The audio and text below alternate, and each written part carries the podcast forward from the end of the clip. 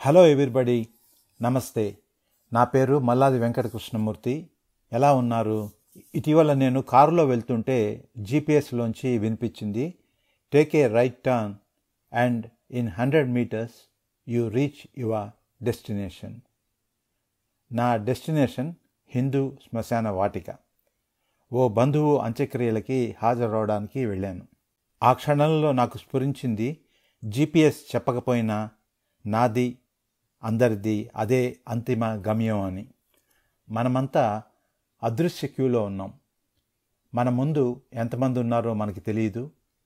ఆ లైన్లోంచి బయటికి రాలేము కాబట్టి ఎవరైనా మరణిస్తే క్యూలో నేను ఆ లైన్లో ఓ అడుగు ముందుకు వేశానని చెప్పి అనుకుంటూ ఉంటాను. శరీరం ఉన్నాక ఎవరికైనా చావు తప్పదు. చెట్టుకైనా పుట్టకైనా మనిషికైనా ఆయుష్లోనే తేడా ఉంటుంది.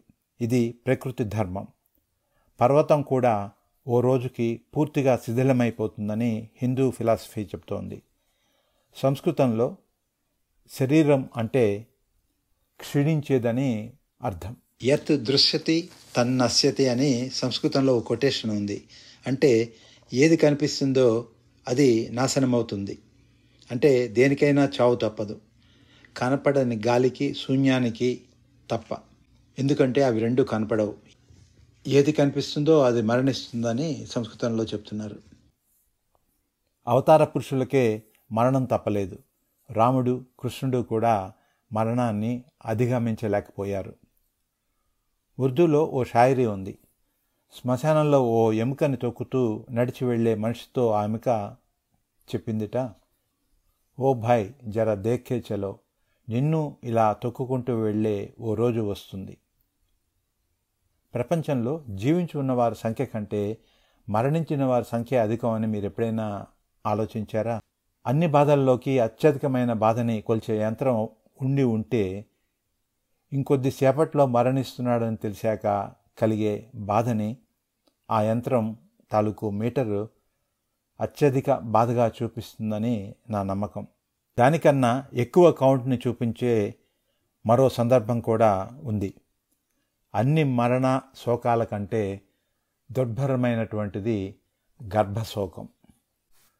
ఆత్మీయులు పోతే విషాదాన్ని తట్టుకోలేక మరణించిన వారు కూడా ఉన్నారు. ఎయిర్ ఇండియా విమానం కనిష్క కూలీ సైంటిస్ట్ డాక్టర్ వై నాయుడమ్మ మరణిస్తే ఆయన భార్య ఆ వియోగాన్ని తట్టుకోలేక ఆత్మహత్య చేసుకున్నారు. భర్త మరణ వార్త వినగానే తట్టుకోలేక గుండాగిన ఒకరు నాకు తెలుసు. అతి సర్వత్రా వర్జయేత్. ఎవరిని అంత గాఢంగా అల్లుకోకూడదు. దైవాన్ని బాగా కొలిచే ఇద్దరు విష్ణు భక్తులు ఒకరు బందర్ వాస్తవ్యులు మరొకరు బాపట్లకు చెందినవారు. తమ మరణం గురించి ముందే తెలుసుకుని బంధుమిత్రులకు ఉత్తరాలు రాయించి ఆ రోజుల్లో సెల్ ఫోన్స్ లేవు. వచ్చిన వారి సమక్షంలో చెప్పిన సమయానికి హాయిగా ప్రాణాలు విడిచారు. ఇది నాకు రూఢిగా తెలుసు. అందుకే జయం అనే ఆధ్యాత్మిక నవలలో నేను శివబాబా తన మరణానికి ముందు శిష్యులకి ఉత్తరాలు రాసి పిలిపించి సన్నివేశం రాశాను. ఎవరికి మరణం అంటే భయం ఉండదో ఎవరు దైవాన్ని బాగా విశ్వసిస్తారో వారికి ఇది ముందే తెలుస్తుందట. ప్రతి వాళ్ళకి ప్రాణభయం ఉంటుంది. తమని ఎవరైనా చంపాలనుకుంటున్నారని తెలిస్తే అది ఇంకా పెరుగుతుంది. రష్యా నియంత జోసెఫ్ స్టాలిన్ తన చుట్టూ ఉండే ఎవరిని విశ్వసించేవారు కారు. తన ఇంట్లోని పన్నెండు పడక గదుల్లో ఏ రాత్రి ఏ గదిలో నిద్రిస్తాడో రహస్యంగా ఉంచేవాడు. ఎక్కడికి వెళ్ళినా పన్నెండు కార్ల కాన్వాయ్లో వెళ్ళేవాడు. చంపాలనుకునే వాళ్ళకి ఆయన ఏ కారులో ప్రయాణిస్తున్నాడో తెలియదు ఈ రహస్యం తెలియని మన పాలిటీషియన్స్ అదేదో గౌరవం అనుకుని ఇంకా పెద్ద కాన్వాయ్ని మెయింటైన్ చేస్తున్నారు. నెపోలియన్. ఓసారి సైనికులతో నెపోలియన్ ఓ అడవికి వెళ్ళాడు. మాటు వేసిన శత్రువులు వీళ్ళ మీద దాడి చేశారు. శత్రు సైనికుల సంఖ్య ఎక్కువ ఉండటంతో అంతా చల్లా చెదురై పారిపోయారు. నెపోలియన్ సమీప గ్రామంలోని ఓ ఇంట్లోకి వెళ్ళి ఆ యజమానిని రిక్వెస్ట్ చేశాడు. తనని కనుక కాపాడితే చాలా డబ్బిస్తానని. యజమాని అతన్ని ధాన్యం గాదిలో ఉంచి పైన కనపడకుండా చేట ఉంచి దాంట్లో ధాన్యాన్ని నింపాడు. నెపోలియన్ కోసం వెతుకుతూ ఆ ఇంట్లోకి కొందరు వచ్చారు. నెపోలియన్ తన ఇంట్లోకి రాలేదని ఆ యజమాని అబద్ధం ఆడాడు. వాళ్ళు ఆ ఇల్లంతా వెతికారు. ఆ గాదె మూతని తెరిచారు. పైన ధాన్యం కనపడటంతో వాళ్ళు వెళ్ళిపోయారు. ఇది ఇటలీలో జరిగిందని నాకు గుర్తుందండి. ఇది నిజంగా జరిగినటువంటి విశేషం. సింహాసనం అధిష్ఠించాక నెపోలియన్కి ఒకరోజు ఆ గ్రామస్తుడు గుర్తొచ్చి అతన్ని పిలిపించి సత్కరించి కొంత ధనం ఇచ్చి నీకు ఇంకేమైనా కావాలా? నిర్భయంగా అడుగు అని చెప్పి కోరాడు. ఆ ఇంటి యజమాని ఓ ప్రశ్న వేశాడు. రాజా మీరు ఆ గాదిలో దాక్కుని ఉండగా పై మూత తెరిచినప్పుడు మీరు ఎలా ఫీల్ అయ్యారు? అని చెప్పి అడిగాడు. వెంటనే నెపోలియన్కి కోపం వచ్చి ఉగ్రంగా భటులను ఆజ్ఞాపించాడు. ఇతన్ని తీసుకెళ్ళి రేపు ఉదయం ఆరు గంటలకల్లా ఉరి తీయండి ఆ రాత్రంతా ఆ ఇంటి యజమాని చాలా భయంతో బాధతో గడిపాడు. తను ఆ ప్రశ్న అడగకుండా ఉంటే బాగుండేదని. ఓ చిన్న ఆసక్తి తనని చంపబోతోందని చాలా విచారించాడు. మన్నాడు ఉదయం ఆరోతోంది అతన్ని జైలు సెల్లోంచి ఉరికంబం దగ్గరికి నడిపించి తీసుకెళ్ళారు. అతని మెడ చుట్టూ ఉరితాడుని బిగించారు. అంతకుముందు అతని తలని తొడుగుతో కప్పేశారు. వన్ టూ త్రీ లెక్క పెట్టగానే తను మరణిస్తాడు. వన్ టూ త్రీ అయినా కాలు కింద చెక్క కదలలేదు. ఉరితాడిని తొలగించారు. మొహం మీది ముసుగును కూడా తొలగించేశారు. చూస్తే ఎదురుగా నవ్వుతూ నెపోలియన్ కనపడ్డాడు. ఇప్పుడు నీకు అర్థమైందా? అని చెప్పి నెపోలియన్ వెళ్ళిపోయాడు. టేస్ట్ ఆఫ్ చెర్రీ అనే ఇరాన్ సినిమాలో హీరో ఆత్మహత్య చేసుకోవాలనుకుంటాడు. మతపరమైన విశ్వాసంతో తన శవాన్ని పూడ్చిపెట్టే వ్యక్తి కోసం అతను చేసే అన్వేషణే ఈ సినిమా కథ. దీని దర్శకుడు అబ్బాస్ కీరస్తోమి. మృత్యువు జీవితాన్ని అడిగింది. నిన్నంతా ప్రేమిస్తారు కానీ నన్నంతా ఎందుకు ద్వేషిస్తారు? దానికి జీవితం ఇచ్చిన జవాబు ఎందుకంటే నేను అందమైన అబద్ధాన్ని నువ్వు బాధాకరమైన నిజానివి. కొందరు చిటికలో మరణిస్తారు. కాఫీ తాగుతూ ఏమిటోగా ఉందండి అని సోఫా మీద భర్త ఒళ్ళోకి వాలిపోయిన ఒకరు నాకు పరిచయం. మిత్రుడు హిప్నటిస్ట్ నాగరాజు రైల్లో ప్రయాణం చేస్తూ గుండెపోటుతో పోయాడు. రిటైర్డ్ ఐపీఎస్ ఆఫీసరు రచయిత కె. సదాశివరావు గారు మిత్రుడిని రిసీవ్ చేసుకోవడానికి రోడ్డు మీదకి వెళ్ళి క్షణాల్లో మరణించారు. పుణ్యాత్ములకే ఇలాంటి చావు వస్తుందంటారు. ఇరవై మూడు December eighteen forty nine Saint Petersburg Russia. ఇరవై ఐదేళ్ళ థియోడర్ డాస్టాయివిస్కి పౌర హక్కుల కోసం పోరాడటంతో జార్ చక్రవర్తి ఆ రచయితకి మరణశిక్షని విధించాడు. కళ్ళకి గంతలు కట్టి ఫైర్ స్క్వాడ్ ముందుకి తీసుకొచ్చారు. ఏడుగురు తుపాకులు ఎక్కుపెట్టి ఫైర్ అనే ఆజ్ఞ కోసం ఎదురుచూస్తున్నారు. ఇంతలో గుర్రం మీద హడావిడిగా జార్ చక్రవర్తి వార్తాహరుడు వచ్చాడు. థియోడర్ మరణశిక్షను రద్దు చేసి యావజ్జీవ కారాగార శిక్షగా దాన్ని మార్చాడనేటువంటి ఆ ఆజ్ఞాపత్రాన్ని జైలర్కి ఇచ్చాడు నిజానికి జార్ చక్రవర్తి థియోడర్కి మరణిస్తున్నాడనే బాధని కూడా శిక్షగా వేశాడు. అది అనుభవించాక శిక్షని తగ్గించాడు. జార్ చక్రవర్తి క్రూరుడు అని మనం అనేకసార్లు చదివాం. ఇలాంటి క్రూరత్వం జార్ చక్రవర్తిలో ఉండబట్టే రష్యాలో తిరుగుబాటు వచ్చింది. మరణ శిక్ష పడ్డ ఖైదీల్లో కొందరికి ఉరి తీస్తారని చెప్పి తెలిసినటువంటి ఇరవై నాలుగు గంటల్లో జుట్టంతా తెల్లబడిపోయినటువంటి ఉదంతాలు కొన్ని రికార్డ్ అయ్యాయి మరణ భయం అంత తీవ్రంగా ఉంటుంది. సైనికులు పాలిటీషియన్స్ వీరి మధ్య తారతమ్యం. తాము మరణిస్తామని తెలిసి కూడా శత్రుత్వం లేని ముఖపరిచయమైన లేని అపరిచితులైన వారితో సైనికులు యుద్ధంలో పాల్గొంటారు. మిత్రులై బాగా పరిచయస్తులైన వారిని కూడా యుద్ధరంగంలో కనీసం కాలైనా పెట్టకుండా పాలిటీషియన్స్ చంపడానికి తమ సైనికుల్ని నియోగిస్తారు. గతంలో ఓ మనిషి ఒకసారి ఒకరిని మాత్రమే చంపగలిగేవాడు. బాణంతో లేదా ఖడ్గంతో. మెషిన్ గన్ కనిపెట్టాక క్షణాల్లో పది నుంచి పదిహేను మందిని చంపుతున్నాడు. ఫిరంగులు కనిపెట్టాక ఇంకా ఎక్కువ మందిని. డైనమైట్ని కనిపెట్టాక ఒకేసారి వందల మందిని ఓ మీట నొక్కి చంపగలుగుతున్నాడు. అణ్వాయుధాలు కనిపెట్టాక నేడు ఓ పాలిటీషియన్ ఒక మీటని నొక్కి భూమి మీద ప్రజలందరినీ ఒకే క్షణంలో చంపగలడు. ఏకే ఫార్టీ సెవెన్ కనిపెట్టిన రష్యన్ కలెస్నికోవ్ అది చాలామందిని చంపడం చూసి ఎంతో బాధపడ్డాడు. గన్నుల తవ్వడానికి డైనమైట్ని కనిపెట్టిన ఆల్ఫ్రెడ్ నోబెల్ దాన్ని మనుషుల్ని చంపడానికి వినియోగించడం చూసి చాలా బాధపడ్డాడు. ఆయన ఆ సంపాదనని నోబెల్ పీస్ ప్రైజ్ కోసం ప్రాయశ్చిత్తంగా వినియోగించాడు. నేటి నోబెల్ ప్రైజులకి కారణం ఓ నాటి డైనమైట్ బలి తీసుకున్న ప్రాణాలే. రైలు లేదా రోడ్ ప్రమాదాల్లో లేదా ప్రకృతి బీభత్సాల్లో పోవడం దురదృష్టకరం. ఒక్కోసారి శవాలు కూడా లభ్యం కావు. అందుకే పది మందితో చావు పెళ్ళితో సమానం అని మన పెద్దలు అంటూ ఉంటారు. కొందరికి కొన్ని చావు కన్నా భయంకరమైనవి ఉంటాయి. వంచన దగ మోసం నిరాదరణ చికిత్స లేని అనారోగ్యంతో శారీరకంగా పడే బాధ ఇవన్నీ మరణానికన్నా భయంకరమైనవి. ఇలాంటి వారు ఆత్మహత్యను కనిపెట్టారు. హిట్లర్కి అవమానం చావు కన్నా భయంకరంగా తోచింది. దానికన్నా ఆత్మహత్య మేలనుకుని ఆత్మహత్య చేసుకున్నాడు. తన శవాన్ని అవమానించడం కూడా భరించలేక దాన్ని తగలబెట్టే ఏర్పాటు చేసుకుని మరీ ఆత్మహత్య చేసుకున్నాడు. రాచపేనుగా తోడు లేకుండా పోదని నానుడి. ఇది నిజమే. కరుణానిధి పోయినప్పుడు దాన్ని తట్టుకోలేక నూట యాభై మంది ఆత్మహత్య చేసుకున్నారు. ఎంజీఆర్ జయలలిత మరణానంతరం కూడా ఇదే జరిగింది. దీన్ని రాజకీయ ప్రయోజనాలకి వాడుకోవటం కూడా మనకి తెలిసిందే.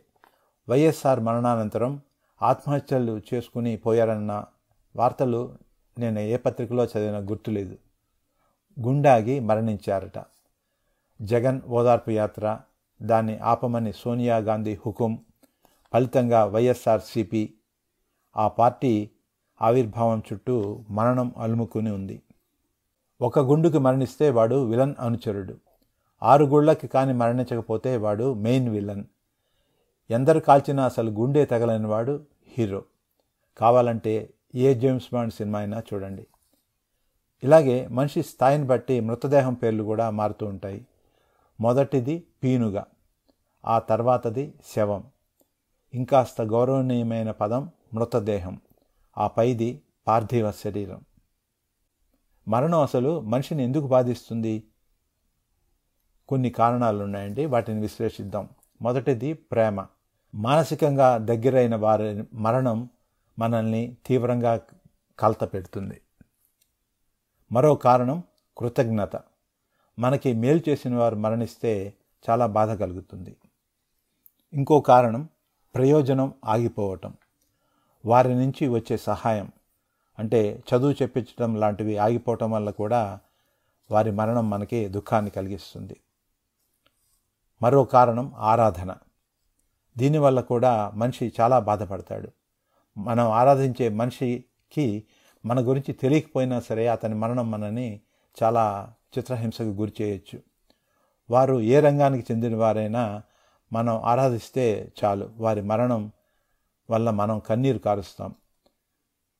ఎస్పి బాలసుబ్రహ్మణ్యం పోయినప్పుడు ఆంధ్రప్రదేశ్లో తెలంగాణలో కర్ణాటకలో సౌత్ ఇండియాలో చాలా ఇళ్ళల్లో పొయ్యిలో పిల్లి లేవలేదు. లతా మంగేష్కర్ మరణానికి కూడా ఇలాగే చాలామంది బాధపడ్డారు. పెంపుడు జంతువులు. అన్ని పెంపుడు జంతువులు తమ యజమానుల హృదయాలలో తమ పాదముద్రలని ఖచ్చితంగా వదిలి తీరుతాయి ముఖ్యంగా కుక్క. అది ప్రేమని ఇస్తుందే తప్ప ప్రేమను ఆశించదు. ద్వేషించినా కూడా దాన్ని గుర్తించకుండా ప్రేమనిస్తూనే ఉంటుంది. పెంపుడు జంతువు పోయిన ప్రతి దాని యజమాని ఆ కుటుంబ సభ్యులు చాలా బాధపడతారు. పెళ్ళి లాంటి శుభకార్యాలకి పిలిస్తే వెళ్ళకపోయినా తప్పులేదు కానీ నా ఉద్దేశంలో పిలవకపోయినా ఆత్మీయుల చావుకి వెళ్ళకపోవడం తప్పు. వెళ్ళి అక్కడ మనం చేసేదేమి ఉండదు. Just being there. అక్కడ ఊరికే ఉండటం పోయిన వారి బంధుమిత్రులకి మనం చేసేటటువంటి సాయం. అది వారికి ఎంతో ఊరటని ఇస్తుంది. ఆంధ్రజ్యోతి మాజీ ఎడిటర్ శ్రీ పురాణం సుబ్రహ్మణ్య శర్మ నన్ను చూడాలని ఉందని రమ్మని ఓసారి పోస్ట్ కార్డ్ రాసిన పన్నుల ఒత్తిడి వల్ల వెంటనే వెళ్ళలేకపోయాను. కొద్ది రోజుల తర్వాత ఆయన పోయారని రచయిత్రి పొత్తూరు విజయలక్ష్మి గారు నాకు ఫోన్ చేసి చెప్పారు. చాలా బాధపడ్డాను. ఎందుకు? ఆయన చివరి కోరికని నా విషయంలో చివరి కోరికని తీర్చలేకపోయానని. మిత్రుడు దర్శకుడు షిండేకి క్యాన్సర్ వచ్చిందని తెలిసాక వెళ్ళి పరామర్శించాను. కొద్ది నెలల తర్వాత అతని భార్య నాకు ఫోన్ చేసి షిండే నన్ను చూడాలనుకుంటున్నారని చెప్తే రాత్రి తొమ్మిది తొమ్మిదిన్నర మధ్య వెంటనే వెళ్ళాను. నాలుగైదు నిమిషాలు చూస్తే కానీ గుర్తుపట్టలేనంతగా షిండే మొహం ఎంతో కొరచైపోయింది. మన అమ్మాయి మేఘమాల పేరు ఇతని నవల్లోని పాత్ర పేరే గుర్తుందా మల్లాది గారు? మా అమ్మాయి పుట్టాక మీరు మద్రాసులో మా ఇంటికి వస్తే ఇదిగోండి మీ మేఘమాల అని మా అమ్మాయిని చూపించాను. ఆ నవలకి స్క్రీన్ ప్లే రాశాను కానీ డైరెక్ట్ చేయలేకపోయాను అని చెప్పారు. కొద్దిసేపు కబుర్లు చెప్పి ఇంటికి వచ్చాక రెండున్నర గంటల తర్వాత షిండే పోయారని ఫోన్ వచ్చింది. ఇలాగే నా మిత్రుడు నందకుమార్ మరణానికి ముందు ఆఖరిసారి చూసింది నేనే. అతను రోడ్డు యాక్సిడెంట్లో మద్రాసులో పోయారు. విదేశాల్లో నివసించే ఇండియన్స్ మీద సదా ఓ ఒత్తిడి ఉంటుంది. ముఖ్యంగా ఇండియాలోని తమ కుటుంబ సభ్యులు అనారోగ్యానికి గురయ్యారని తెలిసినప్పుడు. మరణ వార్త కన్నా పోతారనే వార్త ఎక్కువ చిత్రహింసని పెడుతూ ఉంటుంది. తన తండ్రి చావు బతుకుల్లో ఉన్నాడని తెలిసిన ఓ కొడుకు అమెరికా నుంచి వచ్చి సరాసరి హాస్పిటల్కి వెళ్ళి తండ్రిని చూశాడు. వారమైంది రెండు వారాలైంది. మూడో వారం గడిచినా తండ్రి పోలేదు. నాలుగో వారం అతను డాక్టర్ని కలిసి బాధగా చెప్పాడు నేను ఈ రాత్రికి అమెరికాకి బయలుదేరకపోతే నా ఉద్యోగం ఊడుతుందని ఫోన్ వచ్చింది. నేను ఎయిర్పోర్ట్కి బయలుదేరాకో లేదా విమానం ఎక్కగానో మా నాన్నగారు పోతే నా బంధువులు నన్ను తప్పుపడతారు. ఆయన కనీసం ఇంకో వారం జీవించేలా చూడండి ప్లీజ్. ఇది నిజంగా జరిగిన సంఘటన తప్ప కథ కాదు. కానీ ఏ మనిషి మరణించడానికి ఇష్టపడడు. ఆఖరికి తెర మీద కూడా. కథ చెప్పడానికి వస్తే గుమ్మడి గారు ఈసారైనా చివరిదాకా బతుకుంటానా బాబు? అని అడిగేవాడినని ఈటీవీ స్వగతాల ఇంటర్వ్యూలో చెప్పారు. చావుని తప్పించుకోవడానికి సర్పయాగం కథ మనకి ఉండనే ఉంది.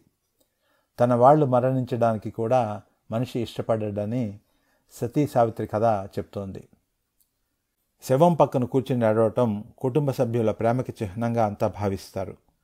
అలా ఏడవలేనప్పుడు ఉత్తర భారతదేశంలో తమిళనాడులో ఏడవడానికి మనుషులు అద్దెకి దొరుకుతారు. ఈ నేపథ్యంలో రుడాలి అనే హిందీ సినిమా కూడా వచ్చింది. జీవించు ఉన్నవారి మరణమే కాదు కల్పిత పాత్రలు కూడా మనల్ని ఏడిపిస్తాయి. దేవదాసులో అక్కినేని మరణం నాకు ఏడుపుని తెప్పించింది. రామాపురం ఇంకా ఎంత దూరం బాబు అనే డైలాగ్ మీకు గుర్తుండే ఉండి ఉండాలి. ఇలాగే ది సోల్జర్ బ్లూ అనే ఓ హాలీవుడ్ సినిమాలో ఓ కౌబాయ్ని నేటివ్ ఇండియన్స్ హింసించి చంపిన దృశ్యం కూడా నన్ను చాలా రోజులు బాధించింది. కానీ కొందరి మరణాలు ఆనందాన్ని ఇస్తాయి. నిజమేనండి. మనకి ద్రోహం చేసిన వారు లేదా మంచం మీద అన్నీ చేయించుకుంటూ జీవించేవారు చికిత్స లేని రోగానికి బిల్స్ పే చేసేటప్పుడు ఇలాంటి మనుషులు మరణించినప్పుడు మనకి ఆనందమే కలుగుతుంది. రచయితలకి చావు ఓ ముడి పదార్థం. డిటెక్టివ్ రచయితలు ఓ పాత్రని చంపేస్తారు. ఎవరు చంపారో ఇంకో పాత్రతో వెతికిస్తారు. మరికొందరు ఓ పాత్రను చంపి పాఠకులకి ఆనందాన్ని ఇస్తారు. మరో పాత్రను చంపి ఏడిపిస్తారు. నేను రాసిన స్రవంతి నవల్లో చివరిలో స్రవంతి మరణం చాలామంది పాఠకులను ఏడిపించింది. అలాగే చంటబ్బాయి నవల్లోని చంటబ్బాయి మరణం కూడా. మృత్యుదేవతనే పాత్రగా చేసి నేను నవల రాశాను. దాని పేరు ఆఖరి అతిథి. కొందరి మరణం చాలామందిని విడదీస్తుంది. వారు జీవించి ఉన్నంతకాలం ఎంతోమందిని పూసల దండలోని దారంలా కలిపి ఉంచుతారు. వారు పోగానే దారం తెగితే పూసలన్నీ ఎలా చల్లా చెదురైపోతాయో అలా వాళ్ళంతా దూరం అవుతారు. సాధారణంగా తల్లిదండ్రులు ముఖ్యంగా తల్లే కొన్ని కుటుంబాల్లోని సభ్యులకి ఆ దారం అవుతూ ఉంటుంది. చావు గురించి మాట్లాడినప్పుడు జీవితం గురించి కూడా మాట్లాడాలి. ఓ మనిషి చావు పుట్టుకలని సింపుల్గా చెప్పాలంటే eighteen sixty nine dash nineteen forty eight అని చెప్తాం.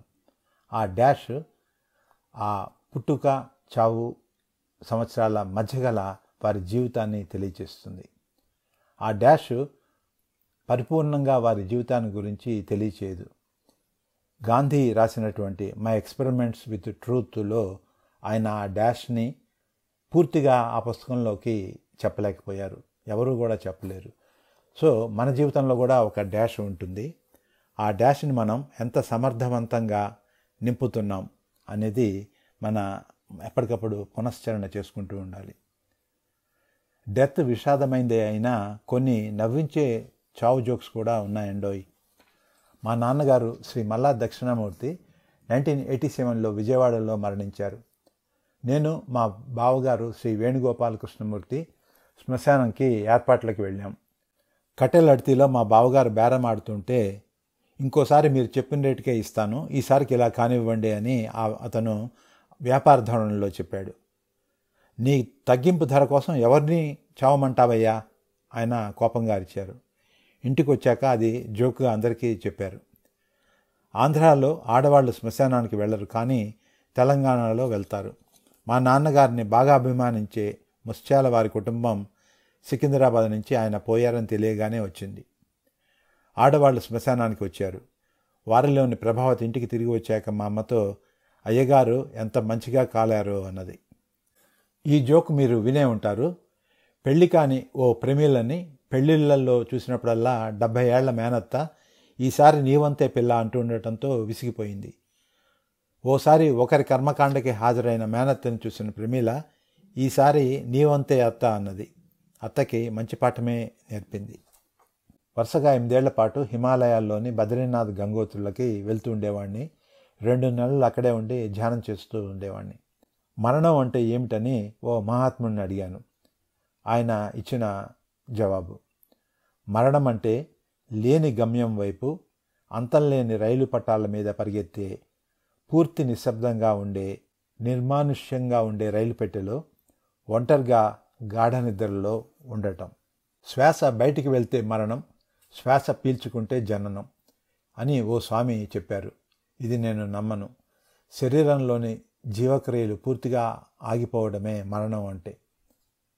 ఓ ప్రిస్ట్ని ఎవరో అడిగారు మరణించాక ఏమవుతాం? ఆ సమయంలో ఆయన తలుపు గీరటం విని తెలిస్తే ఆయన పెంపుడు కుక్క లోపలికి వచ్చింది. ఇంతే కుక్కకి లోపలికి వచ్చేదాకా నేనున్నానని తెలీదు. లోపలికి వచ్చాక నన్ను చూసి ఆనందపడింది.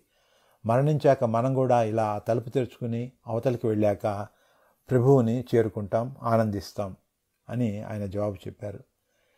కాకపోతే మరణించాక ఏమవుతామో ఎవరికీ తెలియదు మరణించిన ఒక్కరూ ఇంత దాకా వచ్చి తామేమయ్యారో చెప్పలేదు. ఆ అనుభవం లేని జీవించున్నవారు చెప్పేది నేను ఎలా నమ్మగలను? మరణించిన వారు మనతో ఎందుకు మాట్లాడరు అని ఓ స్వామీజీని అడిగితే వారు మాట్లాడుతూనే ఉంటారు కానీ మనలో అది రిసీవ్ చేసుకునే టవర్ లేదు. దాంతో మనకి వినపడదు.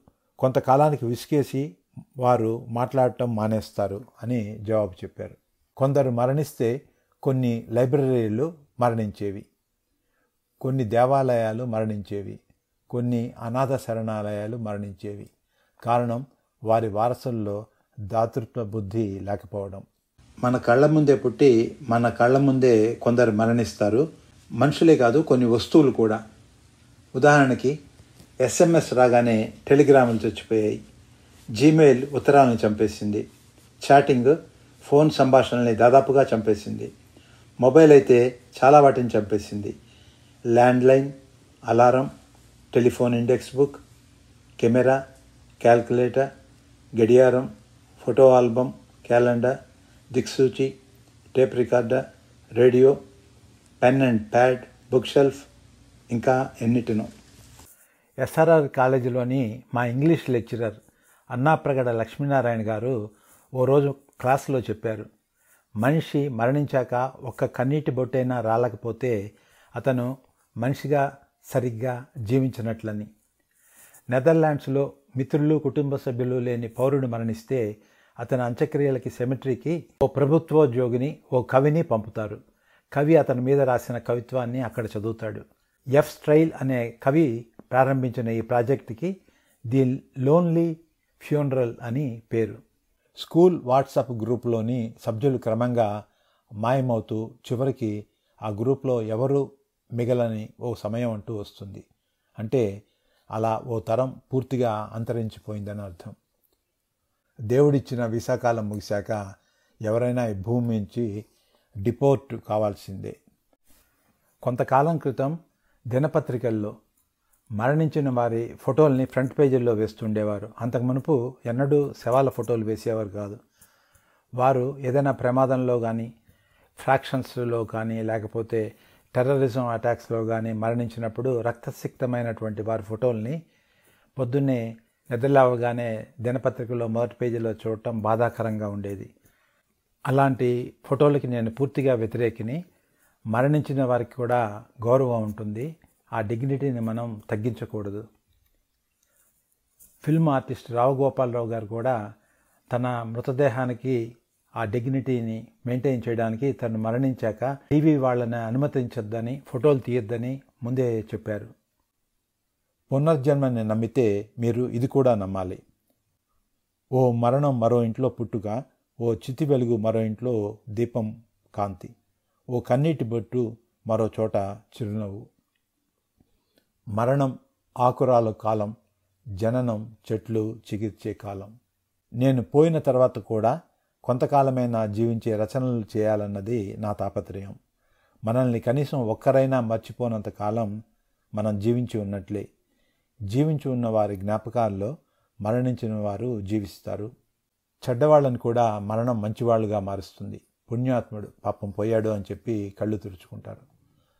మన మరణం ఎవరిని బాధించకపోవచ్చు కానీ అది ఎవరికి సంతోషాన్ని ఇవ్వని విధంగా జీవించాలి. అదే ధన్యమైన జీవితం. నువ్వు ఇరవై నాలుగు గంటల్లో మరణిస్తున్నావు తెలిస్తే ఏం చేస్తావు? అనే ప్రశ్నకి ఓ పుస్తకంలో నేను అనేక జవాబులు చదివాను. నా జవాబు వెంటనే నేను కోరుకున్న వారిని రమ్మని పిలుస్తాను లేదా అవకాశం ఉంటే నేనే వారి దగ్గరికి వెళ్తాను. వారు నా శవం మెళ్ళలో దండ వేసే బదులు ఆ సమయంలో వారు నా చేతుల్ని పట్టుకోవడం నాకు ఇష్టం బతికినన్నాళ్ళు వెతలు తప్పవు కదా మృతీయ వెతల దీర్చు మేటి మందు అని చెప్పి గాలిబ్ మరణం మీద ఒక కవిత్వం రాశారు. గాలిబ్ రాసిన మరొక మృత్యువు మీద కవిత్వం మరొకటి బ్రతుకుపై ఇంత విశ్వాస పడదరేలా ఏది మాంధాత పురుకుత్సుడేడి నేడు అంటే ఎవరు ఈ లోకంలో ఎక్కువ కాలం జీవించరని చెప్పి అతను ఆ కవిత్వం రాశాడు. ఒకతను ఎల్ఐసి పాలసీ కోసం వెళ్తే ఎల్ఐసి ఏజెంట్ అతని అప్లికేషన్ ఫారాన్ని పరిశీలించాక మీకు ఎల్ఐసి పాలసీ ఇచ్చే అర్హత లేదు అని చెప్పి రిజెక్ట్ చేశాడు. కారణం అడిగితే అతను ఇలా చెప్పాడు. మీరెప్పుడూ సిగరెట్ కానీ ఆల్కహాల్ కానీ తాగలేదు. ఎఫైర్స్ గర్ల్ ఫ్రెండ్స్ లేరు. పేకాట గుర్ర పందాలు అసలే ఎన్నడూ ఆడలేదు. చచ్చిన వాడికి మీకు తేడా లేదు. మరణించిన వారితో సమానంగా జీవించే వారికి ఎల్ఐసి పాలసీ ఇవ్వం. ఇలాంటిదే నేను చదివిన ఇంకోటి గుర్తుకు వస్తోంది. ఓ వృద్ధ దంపతులు తమ జీవితకాలం సంపాదనతో అమెరికాకి టిక్కెట్స్ కొనుక్కున్నారు. ఓడ బయలుదేరే ఉదయం లివర్పూల్లోని హోటల్ గదిలో వారికి మెలకు రాలేదు. చాలా బాధపడ్డారు. మన్నాడు ఉదయం లేచాక వారు దినపత్రికను చూస్తే దాంట్లో తామెక్కాల్సిన ఓడ ప్రమాదానికి గురైందని పదిహేను వందల మంది ప్రయాణికులు మరణించారనే వార్తను చదివారు. పద్నాలుగు ఏప్రిల్ పంతొమ్మిది వందల పన్నెండులో రాత్రి మునిగిపోయిన ఆ ఓడ పేరు టైటానిక్. ఈ కథ మీకు తెలియదని కాదండి ఈ పాపులర్ కథని సందర్భోచితంగా గుర్తు చేస్తున్నానంతే. ఓసారి యమధర్మరాజు హిమాలయాల్లోని శివుణ్ణి చూడడానికి వెళ్తూ ఓ పిచ్చుకను చూసి ఆగి దాని వంక నిశ్చితంగా చూసి మళ్ళీ కదిలాడు. యముడు తన ప్రాణాలను తీయొచ్చన్న భయం ఆ పిచ్చుకలో మొదలైంది. పక్షిరాజుని ప్రార్థించింది. గరుత్మంతుడు ప్రత్యక్షమయ్యాక ఆ పిచ్చుక జరిగింది చెప్పింది. నీకేం భయం లేదు అని గరుత్మంతుడు దాన్ని తన వీపు మీద ఎక్కించుకుని క్షణాల్లో కన్యాకుమారిలో సముద్రం ఒడ్డున వదిలి వెళ్ళిపోయాడు. కొద్దిసేపటికి యమభటులు వచ్చి దాని ప్రాణాలను తీసుకెళ్ళారు. యముణ్ణి అది అడిగింది హిమాలయాల్లో నన్ను ఎందుకు అలా నిశితంగా చూశావు? నీ ఆయువు కన్యాకుమారిలో సముద్రం ఒడ్డున పోవాలని రాసిపెట్టుంటే నువ్వు హిమాలయాల్లో ఆ సమయంలో అక్కడ ఎందుకున్నావా అని చూశానని చెప్పి చెప్పాడు. మృత్యువు తన్నుకు వస్తే ఏది అడ్డు రాదు దేని నుంచి తప్పించుకోలేం. చిన్నప్పుడు ఎప్పుడో విన్న ఈ కథ ప్రేరణతో నేను సోషల్ కథను రాశాను. అందులో ఒకడు రైలు టికెట్ పోయినటువంటి వ్యక్తి మరొకరికి ఆ రైలు టికెట్ దొరుకుతుంది. అతను దాన్ని మూడో వాడికి అమ్ముతాడు. ఆ రైలుకి ప్రమాదం జరిగి టికెట్ పోయినవాడు బతికే ఉన్నాడు. దాన్ని కొన్నటువంటి మూడో వ్యక్తి మరణిస్తాడు. యమధర్మరాజు అంటే ఇంకో కథ కూడా గుర్తొస్తోంది. ఓసారి నారదుడు యమలోకానికి వెళ్ళాడు. ఫలానా గ్రామానికి వెళ్ళి యాభై మంది ప్రాణాలను తీసుకురమ్మని యమభటుల్ని యమధర్మరాజు పురమాయించటం విని నారదుడు వెంటనే ఆ గ్రామానికి వెళ్ళి అక్కడ ఉన్నటువంటి పుర ప్రముఖులందరితోనూ చెప్పారు. యమభటులు వస్తున్నారు యాభై మందిని మీలోంచి పట్టుకుపోతారు అని. నారదుడు మళ్ళీ వెంటనే యమలోకానికి తిరిగి యమ యముడి దగ్గరికి వెళ్ళాడు. కొద్దిసేపటికి యమలోకానికి యమభటులు యాభై కాదు ఐదు వందల మంది ప్రాణాలని తీసుకొచ్చారు మీరు యాభై మంది ప్రాణాలనే తెమ్మన్నారుగా? మరి ఇదేమిటి? అని నారదుడు యముడిని అడిగితే ఆయన జవాబు చెప్పాడు. మృత్యువు కన్నా మృత్యు భయం ఎక్కువ మందిని చంపుతుంది. ఇది నిజమని కరోనా పాండమిక్ సమయంలో రుజువైంది. డాక్టర్స్ భయపడద్దని లేదా ఇమ్యూనిటీ తగ్గచ్చని డాక్టర్స్ పదే పదే హెచ్చరించడం మీకు గుర్తుండే ఉండి ఉండాలి. చాలామంది కరోనా వచ్చి దాన్ని పెద్దగా పట్టించుకోకుండా ఇంట్లో ఉన్నవాళ్ళు జీవించారు. భయపడి హాస్పిటల్లో చేరిన వారు మరణించారు. సెమెటరీ అంటే క్రిస్టియన్స్ శవాలన్నీ పాతిపెట్టే చోటు. గ్రేవియార్డ్ అంటే చర్చి ఆవరణలో ఉన్న సెమెటరీ. ధనవంతులైనటువంటి కుటుంబ సభ్యులందరి శవాలని ఒకే చోట పక్కపక్కనే పాతిపెట్టే చోటుని వాల్ట్ లేదా మసోలియం అంటారు. సాధారణంగా ఇది ఒక గదిలాగా ఉండి దానికి తలుపు కూడా ఉంటుంది. తాళం వేసే సౌకర్యం ఉంటుంది. కిందకి మెట్లు ఉంటాయి కుటుంబ సభ్యులు ఎప్పుడైనా అక్కడికి వెళ్తూ ఉండొచ్చు. తర్వాత ఈ సిమెటరీలో సమాధి అంటే టోంబు దగ్గర టోమ్ స్టోన్ లేదా హెడ్ స్టోన్ అంటారు. దాన్ని పాదుతారు. దాని మీద మరణించిన వారి పేరు మరణించిన తేదీ పుట్టిన తేదీ తర్వాత వారికి సంబంధించినటువంటి ఏదైనా ఒక వాక్యం కూడా ఒక్కోసారి రాస్తూ ఉంటారు. హాస్యప్రియులైనటువంటి అమెరికన్స్ అక్కడ రాసే వాక్యాల్లో తమ హాస్యప్రియత్వాన్ని చాటారు. అలాంటివి కొన్ని మీకు చెప్తానండి. Died for not forwarding the text message for ten people. Virgin? Question mark. We finally found a place to park in Georgetown. One way, don't enter. I was hoping for a pyramid. I told you I was sick. Ha ha ha. Jack Lemon in Hollywood comedy artist Jack Lemmon Jack Lemmon in అని చెప్పి అతను నటించిన cinema పేరు పెడతారు కదా తెర మీద వేస్తారు. అలా ఇక్కడ జాక్ లెమన్ ఇన్ అన్నారు కింద బ్లాంక్ వదిలారు. అంటే ఈ సెమిట్రీ ఈ టోంబులోనే జాక్ లెమన్ ఉన్నాడని చెప్పి తెలివిగా చెప్పినటువంటిది అది. By the end. మనకి శ్మశానం అంటే భయం కానీ క్రైస్తవులకి సిమెట్రీ అంటే భయం లేదు. అందులో పాతిపెట్టబడ్డ వారి డెత్ యానివర్సరీకి వెళ్ళి పూలను ఉంచుతారు. ఇరవయవ శతాబ్దంలో అమెరికాలో రిక్రియేషన్ పార్కులు ఉండేవి కావు. అప్పట్లో సిమెట్రీల్లో ఓకు వృక్షాల నీడల్లో వాళ్ళు వెళ్ళి పిక్నిక్ చేసుకుంటూ ఉండేవారు. అంటే కింద పురుగులు తిన్న ఊపిరి లేని శవాలు పైన శాండ్విచ్ తినే ఊపిరాడే మనుషులు. మనిషి సారీ చెప్తే గొడవలు లేకుండా పోతాయి. అదే డాక్టర్ సారీ చెప్తే మనిషే లేకుండా పోతాడు. ఓ రోజు మనం ఈ దేహాన్ని వదిలి వెళ్తాం. ఆ ప్రయాణ టికెట్ ఉచితం. ఇప్పటికే రిజర్వేషన్ కన్ఫర్మ్ అయింది. ఆ విమానం ఎప్పుడూ క్షణకాలం కూడా ఆలస్యం కాదు. మన చెడు మంచి పనులే మన లగేజీ. ఆ ప్రయాణానికి పాస్పోర్ట్ అవసరం లేదు. భూమి మీద వీసా ఎక్స్పైర్ అయితే చాలు. ఆ విమానంలో మనం వెంటనే ఎక్కేస్తాం. అక్కడ బిజినెస్ క్లాస్లో ప్రయాణించాలంటే జీవించి ఉండగానే అందుకు మనం ప్రయత్నం చేయాల్సి ఉంటుంది. ఆ విమానం స్వర్గంలో ల్యాండ్ అవుతుందా లేక నరకంలో ల్యాండ్ అవుతుందా అన్నది నేను పట్టించుకోను. ఎందుకంటే స్వర్గంలో కనుక ల్యాండ్ అవుతే అక్కడ చక్కటి క్లైమేట్ ఉంటుంది. నరకంలో ల్యాండ్ అవుతే చక్కటి కంపెనీ ఉంటుంది. అదండి ది ఫైనల్ డెస్టినేషన్ కబుర్లు. ఇంకో ఎపిసోడ్లో ఇంకో ఆసక్తికరమైన విషయంతో కలుసుకుందాం. అప్పటిదాకా మీకు నాకు మాటలు లేవు. ఓం లోకా సమస్త సుఖినో భవంతు సర్వే జన సుఖినో భవంతు. నమస్కారం. నేను మల్లా దిలిపిని ఇందాక మా నాన్న చెప్పింది విన్నాక ఓసారి మా నాన్న నాకు చెప్పిన ఒక యానెక్డోట్ గుర్తొచ్చింది. ఓసారి న్యూస్ పేపర్లో ఓ బస్సు లోయలు పడిపోయి యాభై మంది చనిపోయారు అని చదివినప్పుడు మా నాన్న చెప్పిన కథ ఇది నాకు. ఓ తాత మనవడు బట్టల వ్యాపారస్తులు. ఓసారి ఇద్దరు కలిసి బట్టల మూటను తీసుకుని వేరే ఊరికి బయలుదేరారు. మర్నాడు ఉదయంలోగా ఆ ఊరిని చేరుకుని పొద్దునే జరిగే సంతలో బట్టలు అమ్ముకోవాలనేది వాళ్ళ ప్లాన్. కాకపోతే వాళ్ళు కొండని చేరేసరికి చీకటి పడిపోయింది. దాంతో చీకటి పడినా పర్వాలేదు కొండ దిగి ఊరికి వెళ్దాము అని మనవడు పట్టు పట్టినా కూడా అంత చీకటిలో కొండ దిగడం చాలా ప్రమాదకరమని తాతయ్య అనడంతో ఇద్దరూ ఆ రాత్రి అక్కడే గడిపారు. ఉదయాన్నే లేచి ఆ కుండ మీద నుంచి కిందకి చూసి ఊరు ఉండాల్సిన చోట శిథిలాలు పొగలు మంటలు చూసి ఇద్దరు నిర్ఘాంతపోయారు. హిరోషిమా మీద పడిన లిటిల్ బాయ్ ఆటమ్ బాంబ్ దాడికి లక్షలాది మంది చనిపోయినా వాళ్ళిద్దరూ మాత్రం బ్రతకడానికి కారణం వాళ్ళకి ఆయువు తీరకపోవడమే అని మా నాన్న చెప్పడం నాకు ఇంకా గుర్తుంది.